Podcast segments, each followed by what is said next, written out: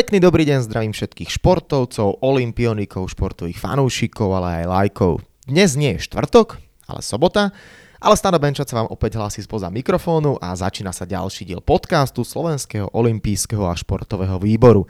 Špeciálne v sobotu, pretože aktuálny diel bude trošku výnimočný, dlhší, Rozhodli sme sa v ňom trošku zaspomínať na olympijské hry vo Vancouveri 2010, kde sa z pohľadu slovenského hokeja odohral jeden z najpamätnejších turnajov.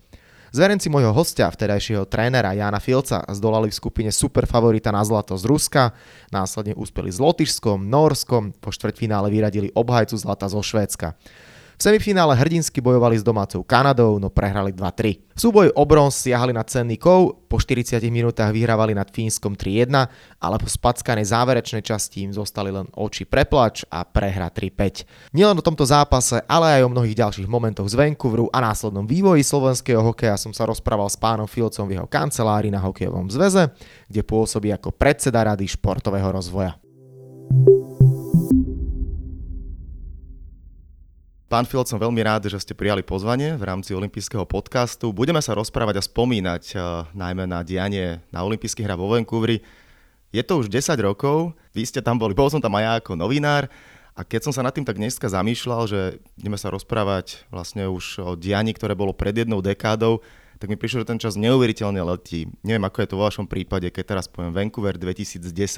Zdá sa vám to veľa, málo, alebo ten čas je v rovnováhe a tých 10 rokov uplynulo absolútne tak, ako malo. Myslím, že väčšina ľudí v mojom veku by súhlasila so mnou, že to neuveriteľne uletelo. 10 rokov je v podstate niekde možno na úrovni 2-3 rokov z čias mladosti. A človek to veľmi si uvedomuje hlavne vtedy, keď vidí, čo sa udialo v tom prostredí, lebo pred desiatimi rokmi práve niekde počas Olympiády vznikol môj vnuk, ktorý bude mať novembri 10 rokov a žije práve vo Vancouveri s mojim synom a teda so svojou mamou a je to takým krásnym prepojením vlastne toho pobytu športového s takým tým niečím, čo vzniklo v rodine. Uh, tak ja sa budem poväčšine baviť o tom športovom. 10 rokov dozadu Slovensko sa pripravovalo na Olympiádu na hokejový turnaj Eh, ak si to dobre pamätám, jedno zo sústredení bolo aj v Tatrách a tam prišiel Palo Demitra s tým, že nevie vlastne, či vôbec bude hrať. Odrazím sa od neho. On mal vtedy problémy s ramenom a pred začiatkom Olympiády odohral 6 zápasov, do turnaja. Miroša tam takisto nenaskočil na prvý zápas. Ako si spomínate, ako sa formoval ten káder, ako sa tvoril tým, ktorý sa predstavil vo Vancouveri? Po skúsenostiach negatívnych z toho obdobia roku 2002 pred Olympiádou, keďže sa zmenili pravidla účasti nášho týmu na Vancouverskej Olympiáde, sme dávali skutočne veľký dôraz na to, ako pristúpiť k výberu hráčov, ktorí by sa tam mali zúčastniť. Uvedomili sme si, že vlastne je to posledná šanca pre túto generáciu sa stretnúť na vrcholnom podujatí a chceli sme urobiť maximum preto, aby tí hráči, ktorí pôsobili v zámori a tí, ktorí pôsobili v tom čase v Európe, vedeli vytvoriť jeden tým, ktorý by mohol byť úspešný. Myslím, že samotné vystúpenie potom neskôr potvrdilo, že ten prístup bol správny, ale neboli to jednoduché veci, ktoré sa udiali hlavne v tom samotnom závere prípravy, že jednak zranenie Pala Demitru sa ukázalo veľmi vážne a on vlastne absentoval vo veľa zápasoch a ešte pred Vianocami, kedy prišiel na Slovensko, on vôbec nemohol držať hokejku, bol to vážny problém a musím povedať, že vďaka ľuďom, ktorí na Slovensku skutočne ukázali svoj absolútny profesionalizmus, či to bola partia lekárov okolo dnes už nebojeho Vlada Luptáka alebo, alebo Palo Purdek ako fyzioterapeut, ktorí tomu veľmi pomohli, tak Palo sa vlastne dostal do Olympiády do skutočne vynikajúcej formy. Ale boli ďalšie vážne problémy pretože Marian Hosa prišiel vlastne s podozrením na eh, otraz mozgu a nemal povolenie nastúpiť do olympijského turnaja ešte 24 hodín pred jeho začiatkom. E, Miroša tam prišiel s rozrežanou dlaňou, ktorá mu znemožnila nastúpiť v prvých troch zápasoch. Marian Gáborik prišiel s rozrezanou nohou, kde bola otázka vážna, že či vôbec bude môcť s tým počas turnaja nastúpiť a e, bolo veľmi zaujímavé vlastne e, manažovať ten celý vývoj, lebo my sme mali troch náhradníkov pripravených vtedy na letiskách, ktorí mohli do toho turnaja vstúpiť. Bol to, bol to Juro Kolník, bol to Peter Sejna a bol to už, už dnes nebohý e, Svatoš, ktorí v podstate čakali do posledného momentu na naše rozhodnutie. No nakoniec sme sa rozhodli ísť do toho rizika, počkať na to, ako sa tá situácia okolo všetkých troch hráčov vyvinie a vyvinula sa, chvála Bohu, tak, ako sa vyvinulo, že vlastne Marian to povolenie teda Marian ho sa dostal to povolenie nastúpiť, rovnako nastúpil aj zo seba zaprením Gáborík a, a dobre nastúpil, bolo to cítiť. A samozrejme potom Miro keď ako tak už mohol hokejku udržať, vlastne nám pomohol postúpiť svojim gólom proti Nórom v tom momente, kedy sme sa dosť tam trápili. Úvod turnaja bol proti Česku, my sme boli aktívnejší, vyhrali sme na strely, ale Česi hrali svoj klasický hokej, vyhrali 3-1 štart do turnaja, keď sa od neho odrazíme, ako si spomínate na ten zápas? Zobrali sme ho ako vstup do turnaja, tak ako, tak ako sa vyvíjal, tak ako skončil. Výsledok e, v tomto momente nebol ten najdôležitejší, pretože sme videli, že tým hral a hral veľmi dobre a veci nám fungovali. Prehrali sme dosť nešťastne ten zápas. Viem, že som to komentoval, že v priebehu 17 sekúnd, lebo nedali sme gól z vyslovenej šance a potom e, s chybou v strednom pásme sme prišli vlastne e, o možnosť hrať o to víťazstvo do konca. Ale v podstate nás to nakoplo v tej seba dôvere, že môžeme, môžeme v tom turnaji odviesť kus dobrej roboty a skutočne sme išli do každého zápasu úplne ako do takej novej skúsenosti, čo sa nám veľmi oplatilo hlavne v tom ďalšom zápase s Rusmi, ktorý som si práve predvčerom pozrel, pretože ten má takú svoju vynimočnosť v tom, že my sme ho hrali v čase, kedy som práve v ten deň oslavoval 57 rokov a teraz som si ho celý pozrel v deň, keď som mal 67 rokov. Tak aj dodatočne všetko najlepšie. A poďme špeciálne k tomu zápasu. Áno, Rusi pred príchodom na Olympiádu, to si pamätám, Pavel Daciuk povedal, že majú v svojom strede atomovú zbraň Alexandra Ovečkina, ten bol vtedy v úžasnej forme, aj teraz je v úžasnej forme, takže jeho, jeho silné zbranie boli známe už vtedy o neuveriteľný strelec, ale celkovo tam tých mien, čo meno to pojem, čo meno to kanonier. Napriek tomu Slovensko dokázalo eliminovať ruské zbranie. Po riadnom hracom čase bol výsledok 1-1 na nájazdy. Sme vyhrali 2-1 tým pamätným gólom Pala Demitru.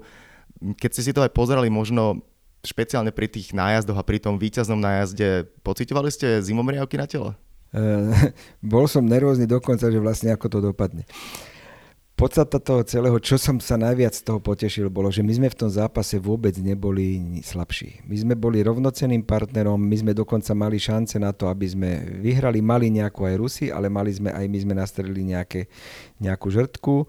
A ešte aj v závere, kedy som predpokladal, už to si dobre spomínam, že bude zvyšovať e, ruská zborná ten tlak, tak my sme nedovolili ten tlak a naopak mali sme v závere aj my nejaké tie príležitosti, mali sme ich aj, aj v tom predlžení a skutočne ten výkon bol vynikajúci a, a trošku šťastená samozrejme prišla hlavne v tom, v tom samotnom závere pri tých game winning shots a, a bolo to veľmi príjemné si to, si to pozrieť, lebo bolo to veľmi emotívne a nám to vlastne otvorilo potom e, dvere do ďalšieho pokračovania turnaja. Cítili ste z mužstva možno, že to bol moment, kedy uverila tá partia, že áno, môžeme tu vlastne zdolať každého a tak ako ste to povedali, bol to taký ten posledný moment tej zlatej generácie, viacerí už boli veteráni, či už keď spomeniem aj Žiga Palfio, ktorý vlastne prišiel z našej ligy, a viacerí takisto hráči z NHL už vy, vysoko na, na 30 alebo už teda v tom 30 veku, tam si povedali, že chalani, poďme sa zatnúť, ideme, lebo ten ďalší súboj s Lotiskom 6-0 a tam to bola krasojazda a tam už bolo vidno, že pohoda v mústve je. Tá pohoda nastala v tom momente, keď sme si vlastne uvedomili, že sme prešli cez jasného favorita turnaja, pretože naozaj tam bol počet tých hráčov vynikajúcich veľmi vysoký a Ovečky hral vynikajúci zápas, ale dokázali sme ho eliminovať a to, čo nedokázali eliminovať chalaň v obrane, tak zlikvidoval Jaro Hala, ktorý chytal vo vynikajúcej forme. A čo som chcel povedať, že tá vlastne generácia, ktorá vtedy už bola vrcholová a do dnešného dňa väčšina tých hráčov stále hrá ten vrcholový hokej, e, či v NHL alebo niečo v KHL, čo svedčí o tom, že ten hokej sa síce zmenil, ale nie až natoľko, keď tí hráči, ktorí vtedy boli tí špičkoví, dokážu si vlastne tú formu športovú a tú výkonnosť udržať, udržať podnes. To bol, to, to bol taký ako pre mňa taký, taký zvláštny moment, keď som si to uvedomil.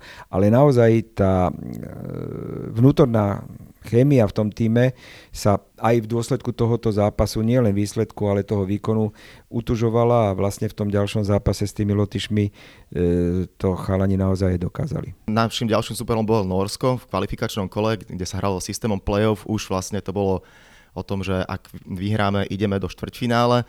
Vyhrávali sme 3-1, napokon sme vyhrali 4-3, Miro Šatan tam strelil presne ten víťazný gol, tam ukázal presne, že je tichý zabijak, ale ešte sa vrátim na začiatok toho zápasu a to bol nechutný faul Oleho Kristiana Tolevsena na Luba Bartečka. Využili sme presilovku ponúknutú, ale celkovo, keď sa vrátim k tomu momentu, ako si spomínate, na tú sekundu, keď Luba Bartečko padol hlavou na ľad, zdvihol ju a ja som sedel priamo nad ním, takže som to videl veľmi dobre, keď zdvihol hlavu a rinula sa mu krv na ľadovú plochu. Bol to zlý moment, ktorý jednak e, zamrzla nám e, krv v žilách, čo bolo vidieť potom na ďalšom vývoji zápasu. Jednoducho, akoby od toho momentu sme prestali hrať náš hokej, bol taký chudokrvný a, a bolo to také celé e, iné ako v tom predchádzajúcom vývoji toho zápasu. E, na jednej strane, na druhej strane treba povedať, že Lubo Bartečko v tom zápase s Rusmi patril k našim najlepším hráčom. On tam urobil obrovské množstvo práce, ja som si to včera tak zvlášť uvedomil, že on potom vlastne chýbal ale chýbal len do tej miery, že tá jeho, tá jeho akčnosť tam, tam, tam chýbala, ale prišiel moment, kedy vlastne mohol vstúpiť na, do diania Mirošatan, ktorý už v tom zápase bol pripravený na striedačke lebo som nepredpokladal, že bude môcť odohrať celý zápas práve kvôli tomu, aby sa mu to zranenie v ruky neobjav, neobnovovalo a podobne.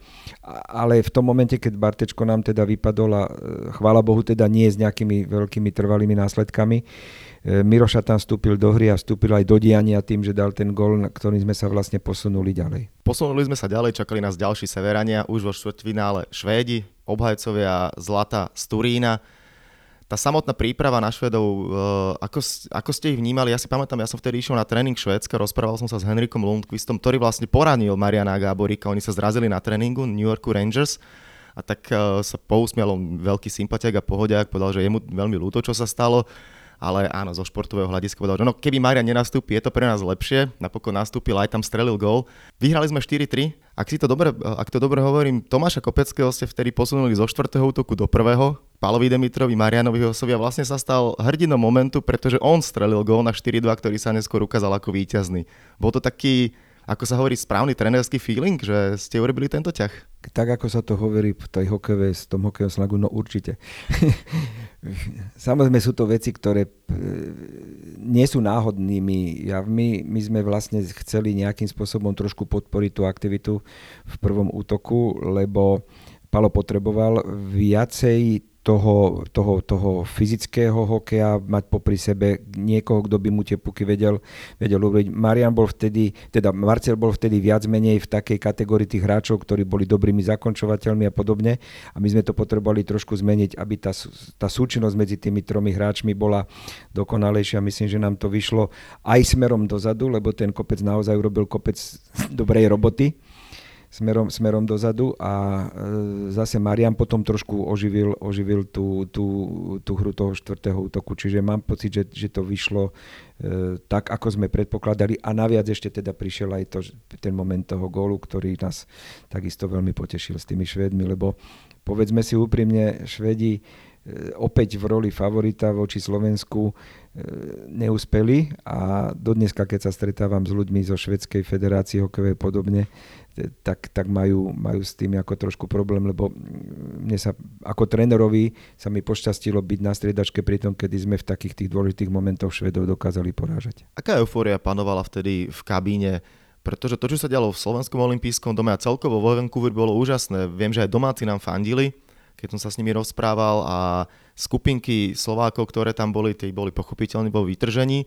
Ale čo ste vtedy prežívali špeciálne vy, lebo už Postup do semifinále Olympiády, hlavne po všetkých tých krivdách a neúspechoch na predchádzajúcich olympijských hrách, tak eh, to muselo byť taký pocit, že do úvodzok lietať niekde v oblakoch, ale samozrejme zostať nohami pri zemi a najmä keď ste vedeli, že v semifinále nás čaká domáca Kanada. Doprial by som to každému trénerovi, ktorý naozaj prežil tú svoju hráckú kariéru, trénerskú kariéru, mládežnickú, tak ako som mu prežíval a že sa dostane do momentu, že ide hrať na olympijských hrách v Kanade vo Vancouveri, semifinálový zápas s Kanadou a naviac v meste, kde už 10-11 rokov žijú obidve deti, aj s núčatami to sú veci, ktoré sa stretli a ktoré vyvolávajú ešte dnes vo mne obrovskú, obrovskú emóciu, pretože som šťastný a veľmi vďačný osudu Pánu Bohu a všetkým, ktorí na tom nejakým spôsobom mali účasť, že som to mohol zažiť a že som sa vlastne mohol postaviť na striedačku e, v takom zápase, ktorý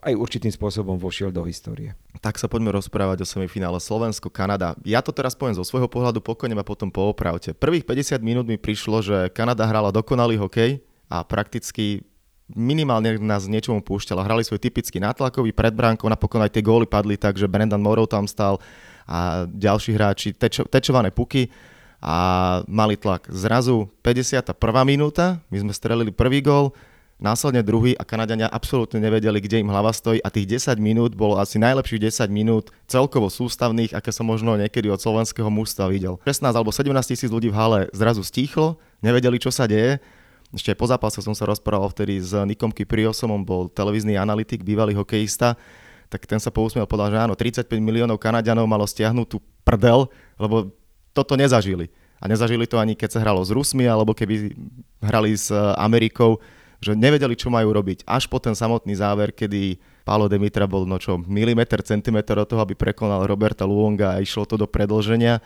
Toho sa najviac bál, povedal, že ak by bolo predlženie, tak si myslí, že Kanadiania by to už nedali tak uh, skúsme najskôr ten vývoj. Stotožnite sa s tým, čo som povedal, že najskôr jasná dominancia Kanady a potom naša prevaha, alebo vy ste to vašou optikou je to trošku inak. Je to tak, je to aj dôsledku toho, že my sme si aj na základe toho, ako Rusi skončili, keď chceli hrať s Kanadianmi otvorený hokej, uvedomili, že hrať 60 minút s nimi tú naháňačku hore-dole by asi od začiatku bol veľký problém, že skôr sme sa sústredovali na to nedať im nejaké veľké príležitosti, oni sa do prečíslovaní nedostávali, lebo tam boli veľmi nebezpeční.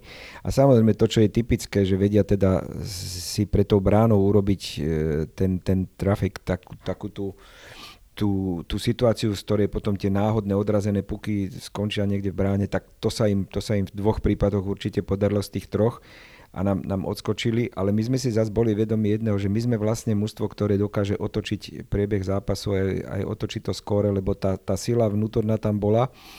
A vedeli sme, že keď príde k tomu momentu, kedy už ideme hrať trošku v bank, že znížime teda počet hráčov a vytvoríme vlastne trošičku viacej tlaku. A ono sa to stalo a stalo sa to práve v tom momente, kedy nám sa podarilo streliť ten prvý gól, to nakoplo vlastne všetky tie možnosti a vlastne dohrali sme ten zápas v úplnom tlaku za využitia zhruba tých 12-13 hráčov, ktorí sa, tam, ktorí sa tam striedali a striedali sa v takom režime, kedy vlastne tí Kanadania si nevedeli nejakým spôsobom nájsť ani spôsob, ako výjsť, výjsť von z tej brány a bolo otázkou možno času a šťastia a možno spriaznenosti vyšších mocností, či teda to tam padne alebo nepadne, ale stál ten hokejový pán na strane Kanaďanov že to tam nepadlo, lebo neviem, ako by to bolo v tom predlžení, respektíve ďalej, ďalej vyznelo, lebo mali sme vlastne všetko, všetko na, na našej strane. Bol to krásny zážitok, len bohužiaľ určitú časť tej energie, ktorú by sme mali možnosť e, využiť v tom ďalšom zápase proti Fínom, sme, sme, sme zrejme spotrebovali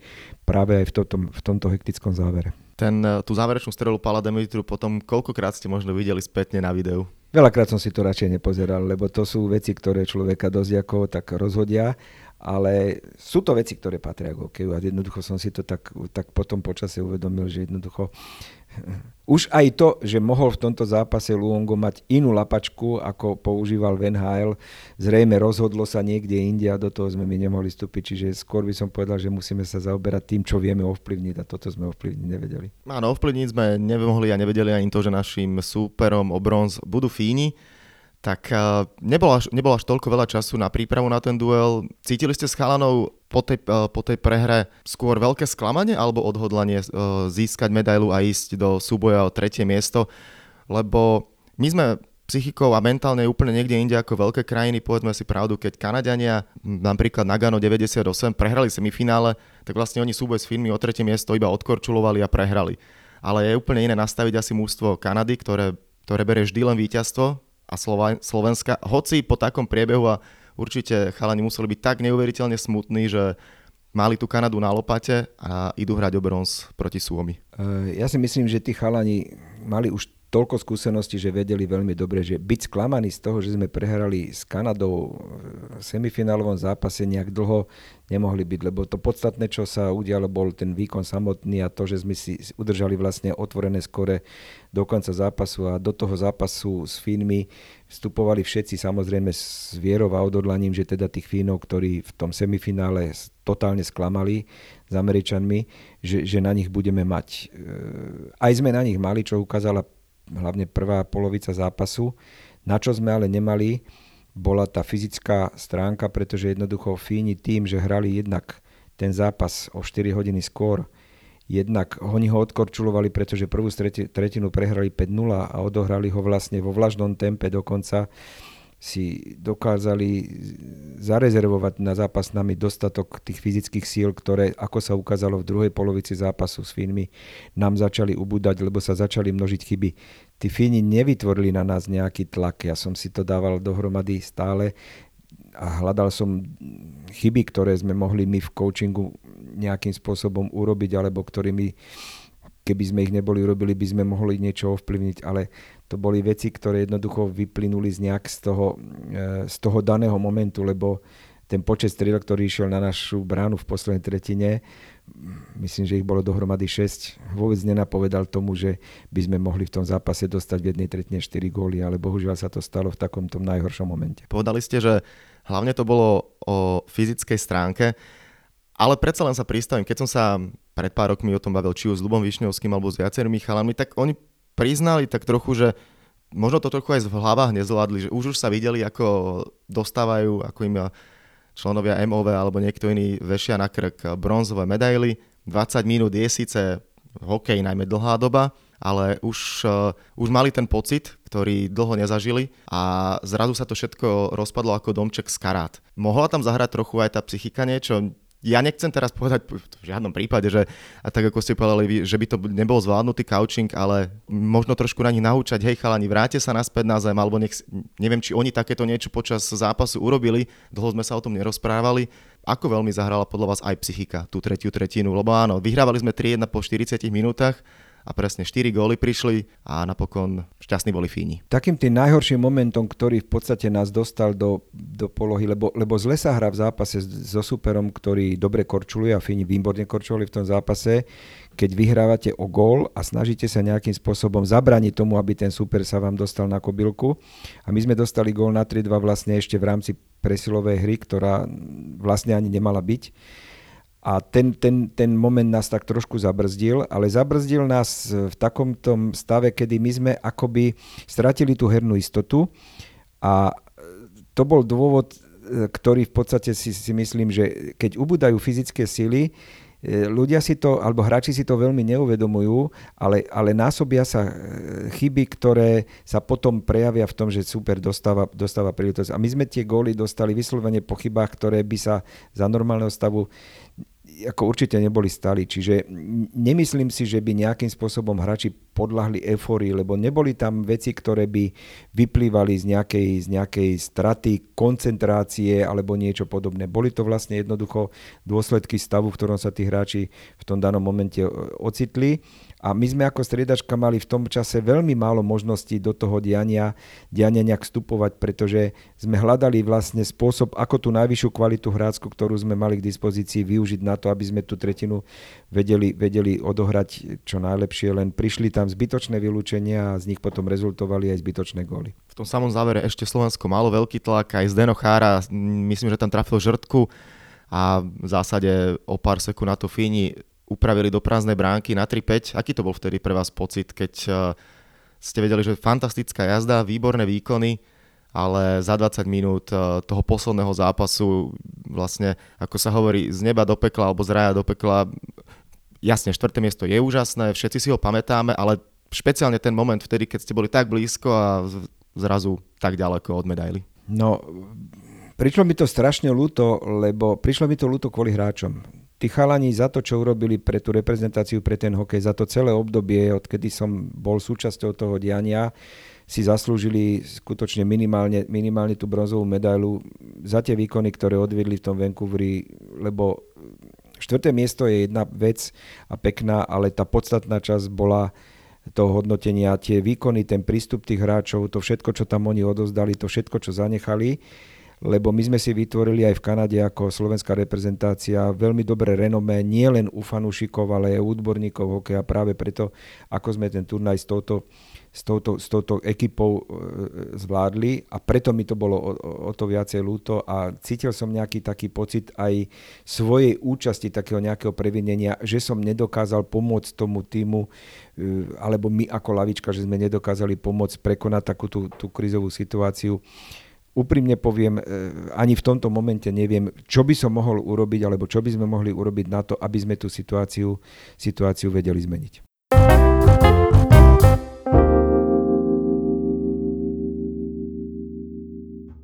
Olympiáda vo Vancouveri priniesla, ako aj podľa nášho rozprávania je to jasné, úžasnú hokejovú jazdu. Celoslovensko sa opäť spojilo vďaka hokeju. Ale nebolo to pochopiteľné len o, len o hokeji. Na čo si možno najradšej spomínate z Vancouveru? Ja tak možno nadhodím, tam vlastne prvýkrát zažierala vo veľkom Anastázia Kuzmínová na olympijských hrách, získala zlatú aj striebornú medailu, ale cel, bolo tam viacero momentov, či už slovenských alebo mimo slovenských eh, športových udalostí. Pri tom samotné hry vlastne začali obrovským smutkom. Zabil sa tam Sánkar z Gruzínska. Viaceré momenty dvíhali fanúšikov zo napokon hokejový turnaj. Kanada vyhrala vo finále nad Amerikou golom Sydneyho Crosbyho keď sa povie Vancouver 2010 mimo slovenského hokeja, čo vám napadne ako prvé? Tak v prvom rade, e, keď sme kupovali viazanky, kedy sme hľadali slovenskú trikolóru a nenašli sme ju, ale našli sme niečo také, čo nám vyhovalo, to bola taká, taký, taký ten jeden moment. Druhý moment bol, ktorý bol viazaný s tým, že vlastne my ako účastníci Olympiády sme okrem toho hokejového turnaja toho veľa vidieť nemohli, lebo jednoducho tá prístupnosť tých jednotlivých kvôli bezpečnostným opatreniam bola veľmi limitovaná a ani času na to veľa, veľa nebolo. Taký ďalší moment, ktorý nám zostal a ktorý si s Lubom Pokovičom často pripomíname, že taký ten moment, ktorý sme si uvedomili v tom závere olympijského turnaja, že kam sme sa dostali, bol v tom, že tá olympijská dedina sa vyprázdnovala. Športovci postupne odchádzali, hokejové týmy odchádzali a my sme stále zostávali.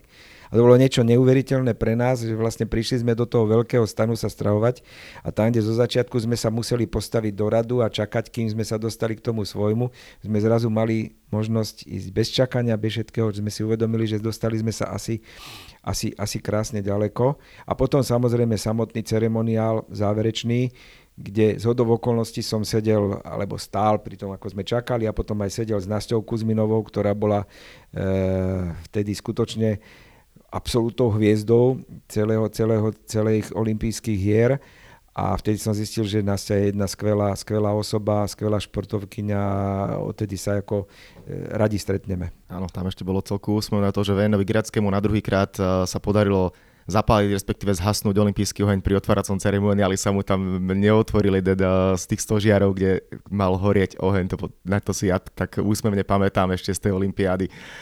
Poďme ale trošku ďalej. Od Vancouveru teda uplynulo 10 rokov. Slovenský hokej za ten čas, čo si budeme hovoriť, išiel dole z kopca. Aká bola tá, desa, tá dekáda tých 10 rokov? Viac menej za 10 rokov bol pri národnom ústve jeden slovenský tréner odtedy, Zdeno Ciger, inak začal Glenn Henlon, následne Vladimír Vujtek, spomínaný Zdeno, a teraz je koučom Craig Ramsey, za 10 rokov sme sa dvakrát dostali na majstrovstvách sveta do štvrťfinále. Ako sa pozeráte na poslednú dekádu? Myslím si, že odchodom jednej generácie hráčov e, vzniklo vákuum. Dosť, dosť silne e, sa to dá vidieť na, na tých výsledkoch a, a výkonoch. Ťažko hľadať jednu príčinu. Ja si myslím, že tých príčin je veľmi veľa, nielen v hokejovom prostredí. Veľa o tom rozprávame, veľa sme to analyzovali.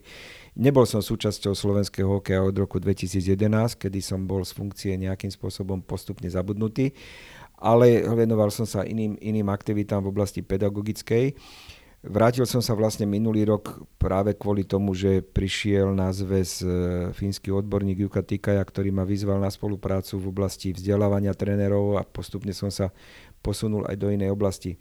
Veľmi málo vecí z tej histórie vieme hodnotiť veľmi pozitívne. Pozitívne bol určite ten prvý rok pôsobenia pána Vujteka vo funkcii, kedy sa ešte pod Mirovým šatanovým vedením tá reprezentácia skutočne tak dobre namotivovala a bol ten, to vystúpenie bolo veľmi dobre korunované striebornou medailou na majstrovstvách sveta.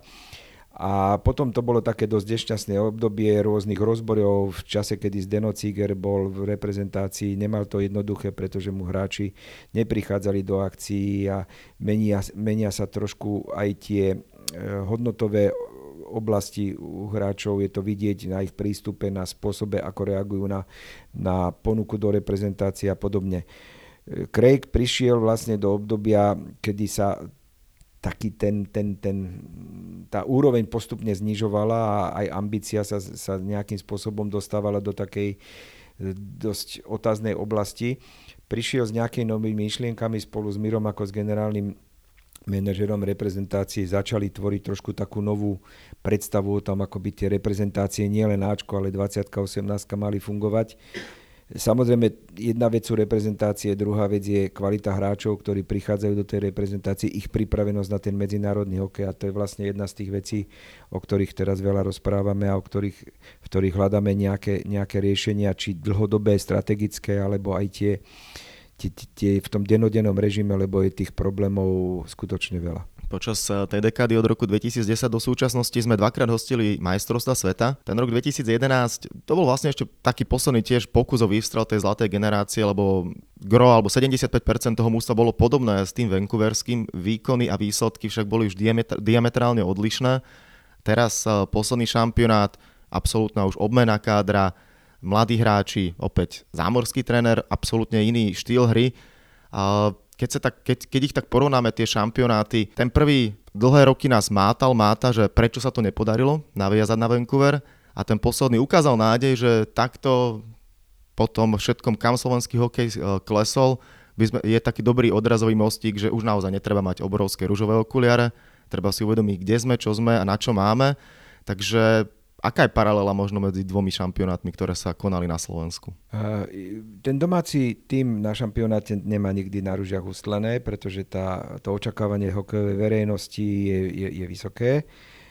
Myslím, že v prvom tom šampionáte v roku 2011 to bolo aj dosť oprávnené, len udiali sa určité veci už v samotnej príprave, ktoré trošku tú atmosféru narušili a myslím si, že práve nepoznanie možno takého toho toho jadra vzťahov vnútri v tom týme a podobne spôsobilo, že vlastne akoby, akoby ten tréner nevedel, nevedel dať dohromady to, čo v podstate v tom týme bolo preto, aby to prenieslo sa aj do tých výsledkov, výsledkov na. Lebo výkony boli také, aké boli, ale výsledky boli v tomto momente horšie ako výkony. Hej? A, to, a to potom samozrejme prináša so sebou takéto, takéto väčšie, väčšie sklamanie a verím tomu, že Glenn chcel urobiť, e, Glenn Hanlon, že chcel urobiť to najlepšie, ale mal som pocit, že nie celkom pochopil to, akým spôsobom to družstvo fungovalo. Čo som videl už aj počas prvého jeho ro- roku pôsobenia na šampionáte v Nemecku, kde som, kde som to videl zvonku a toto sa nejak, nejakým spôsobom potvrdilo.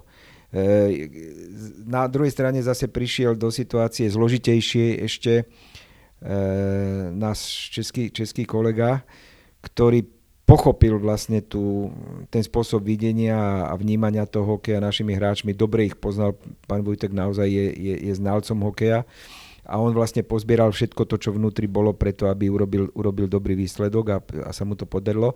Ale potom už v tom ďalšom období, kedy potrebovali prichádzať do reprezentácie noví hráči, ďalší hráči, to už bolo potom zložitejšia úloha. Potom sa to už, už dostalo do polohy, v ktorej sme to už nejak rozoberali, keď tam bol Zdeno Ciger a toto obdobie, zatiaľ by som povedal, že lepšie výkony reprezentácie ako výsledky.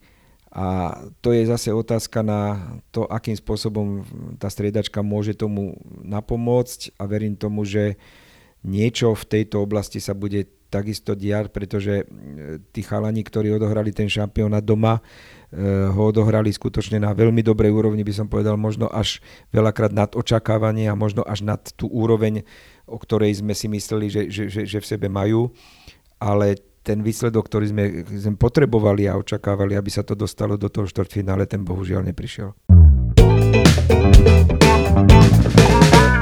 Predtým, eh, ako som za vami prišiel, tak sme dali aj výzvu čitateľom, poslucháčom, či sa chcú niečo spýtať, tak eh, mám tu tri otázky, ktoré som si pripravil. Jana Kosová sa pýta, ako odlišiť slabého trénera od elitného trénera? E, závisí to od toho, v ktorej vekovej kategórii. Slabý tréner v tých nižších kategóriách nedokáže tých hráčov nejakým spôsobom inšpirovať, nedokáže tie deti dostať na svoju stranu tak, aby ich pred ten hokej získal, aby ich presvedčil. A keď to chce robiť len formou, ktorá bola v minulosti veľmi populárna, takouto direktívou a podobne to v dnešnej dobe už celkom nefunguje a e, potom vlastne takýto tréner nie je veľkým prínosom, pretože jeho e, cieľom by mala byť kvalita tých ľudí, ktorých trénuje, tých mladých ľudí, do budúcna, či hokejových kvalít alebo tých ľudských kvalít. E, ten slabý tréner sa obyčajne sústredí na to, aby bol veľmi úspešný, aby vyhovel rodičom v tom danom čase a bude sa snažiť vyhrávať všetky zápasy len preto, aby, aby svoje ego nejakým spôsobom pomasíroval, ale uškodí tým deťom smerom do budúcna, čo sa veľakrát ukáže až, až neskôr tej vyššej kategórii tej seniory slabý tréner, dobrý tréner. Slabý tréner nedokáže vytvoriť situáciu, v ktorej to mužstvo bude vedieť vyťaziť, v ktorej bude prinášať kvalitu svojej hry, kde si dokáže vytvoriť aj vzťahy s hráčmi, ktorí reprezentujú tú najvyššiu kvalitu Dobrý tréner to dokáže spraviť a dokáže vytvoriť situáciu nie len v tom danom čase, kedy pôsobí, ale vytvorí aj predpoklady preto, aby ten tým aj v tom ďalšom, ďalšom období, kdokoľvek k nemu príde, mohol fungovať na princípoch, ktoré on do toho družstva, družstva dokázal, dokázal dostať. Dám ďalšiu otázku. Žanetka sa pýta, či máte nejaký obľúbený tým v Typ Sport Lige. V Typ Sport Lige mám obľúbený tým, nemôžem si pomôcť. 10 rokov som pôsobil v Nitre presne na deň 10 rokov, kde som zažil aj ako hráč, aj ako tréner mládeže, aj dospelých veľa dobrého a samozrejme, že Nitru e, vždy budem sledovať a podporovať, aj keď tento rok sú pre mňa trošičku sklamaním. No a na záver, to ma trošku pobavilo, prekvapilo, mali sme otázku písanú v azbuke, Artur sa pýtal, ahoj, ako sa máte a čo robíte? Neviem, či to není náhodou Artur z Hirbe. Ten bol v Nitre, takže pokojne. Ktorý pôsobil v Nitre ako, a my ako brankári máme k sebe vždy nejak tak trošku bližšie a ja som sa s Artursom stretol vtedy, keď pôsobil e, v NHL a v pozícii trénera brankárov, tak keď, môže to byť on, ale pochybujem. tak ale skúsme odpovedať, tak ako sa máte, tak zo všeobecnosti mám sa primerane veku, možno trošku lepšie, aspoň to tak cítim, lebo neuvedomujem si, že ten vek naozaj je tam, kde je. Snažím sa to vnímať skôr len ako číslo. Tým, že som sa zapojil trošku do aktivít tu okolo hokejového zväzu, mi to tak trošku ináč zase naplňa program, ako som si predstavoval, lebo som si predstavoval, že budem mať trošku viacej času na to, čo ma tak viac baví, nejaké to lyžovanie, nejaká tá, nejaká tá zahrada, nejaký ten golfik a podobne, rodina ale zase na druhej strane treba povedať, že pokiaľ človek v mojom veku je trošku zamestnaný vecami, ktoré majú nejakú inú hodnotu, tak, tak to prináša zo sebou také trošku uspokojenie a, a možno, že aj ten proces starnutia to tak trošičku nejakým spôsobom spomalí. No a stabilnou súčasťou olympijského podcastu sú dve štandardné rubriky, ktoré mám pripravené, neminú ani vás. Aké sú vaše obľúbené raňajky? Máte nejaký raňajší rituál? Čo je typická vec pre Jana Filca pri raňajkách. A teraz to bude znieť ako také blbé kliše, ale je to pravda. Je to pohár vlažnej vody s citrónom ako prvá vec. Druhá vec je 4-5 krát do týždňa ovsená kaša s banánmi a s banánom a s javorovým sirupom. Dva, trikrát si dám taký ten treba šunkový alebo, alebo paštetový chlebík alebo rožiek s nejakou, s nejakou zeleninou. A až potom príde na radu, na radu tá káva. Obyčajne v poslednom čase hlavne tu na zväze, lebo je naozaj dobrá. To môžem potvrdiť. No a poďme na záverečnú pasáž, a to je olimpijský kvíz. Už sme sa rozprávali o tom zápase s Ruskom a na jazde Pavla Demitru. Pamätáte si, v ktorej bol sérii? 6. 7. 7. No. Okrem Nastiku Zminovej, druhá otázka, získal na olympijských hrách eh, medailu aj iný slovenský biatlonista. Bolo to v pretekoch v masovom štarte bronzová medaila. Viete, kto to bol? Áno, viem, kto to bol. A to je presne ten moment toho veku, lebo pri všetkých týchto vedomostných kvízoch a podobne práve v tom momente to nenaskočí. Kresné má Pavol, otvoril si kolibu pod Tatrami. No, hambím sa, hambím sa, lebo lebo to bolo ako naozaj vynik- veľké prekvapenie, určite, určite aj pre ňoho. No, nespomeniem si. Pavol Hurajt. Hurajt. Pavol Hurajt, hej, áno. No a tretia otázka. Mm, idem trošku využiť možno, že máte už niekoľko krížikov na krku a bude to otázka spojená s letným športom, e, tým, že tretiu otázku vždy dávam vlastne spojenú s Japonskom, keďže najbližšia letná olimpiáda bude v Japonsku. A je to o jednom víťazovi olympijských hier z roku 1964, Prvýkrát na Olympiáde v Tokiu sa stalo, že jeden eh, maratónsky bežec obhájil triumf, legendárny etiópsky bežec. ABB Bikila. Výborne. Ospravedlňujem sa Palovi Hurajtovi. A myslím si, že, že to prijal. Veľakrát sa toto presne stáva, keď sa aj rozprávam so športovcami. Majú to pred, pred očami, ale... Vidím ho pred sebou. Tak, nevie to naskočiť. Ja vám veľmi pekne ďakujem za toto rozprávanie a za príjemnú spomienku na Vancouver v roku 2010 na jednu z najpamätnejších jazd slovenského hokeja. Myslím si, že mnoho fanúšikov opäť sa vrátilo do tých čias a pousmialo sa najmä pri spomienkach na zápasy s Ruskom, štvrťfinále so Švédskom. Jan Fields bol ďalším hostom podcastu Slovenského olympijského a športového výboru a vám najmä prajem všetko dobré, hlavne pevné zdravie. Ďakujem veľmi pekne aj ďakujem za to, že ste si urobili čas na túto reláciu, lebo aj mne to spôsobilo také príjemné pocity.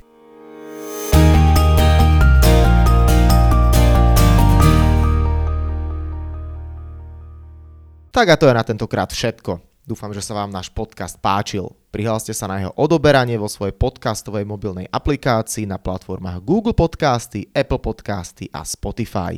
Podcast môžete podporiť tým, že ho odporúčite niekomu z okolia alebo náš podcast ohodnotíte na Apple Podcastoch. Veľmi nám to pomôže. Všetky olympijské podcasty, ako aj podcasty Talksport, nájdete na stránke www.olympic.sk lomka podcasty. Svoje postrehy, názory na aktuálny podcast mi pokojne napíšte na môj mail stanobencat.gmail.com Rovnako tak mi môžete napísať tipy, s kým alebo na akú tému by ste chceli počuť podcast v budúcnosti.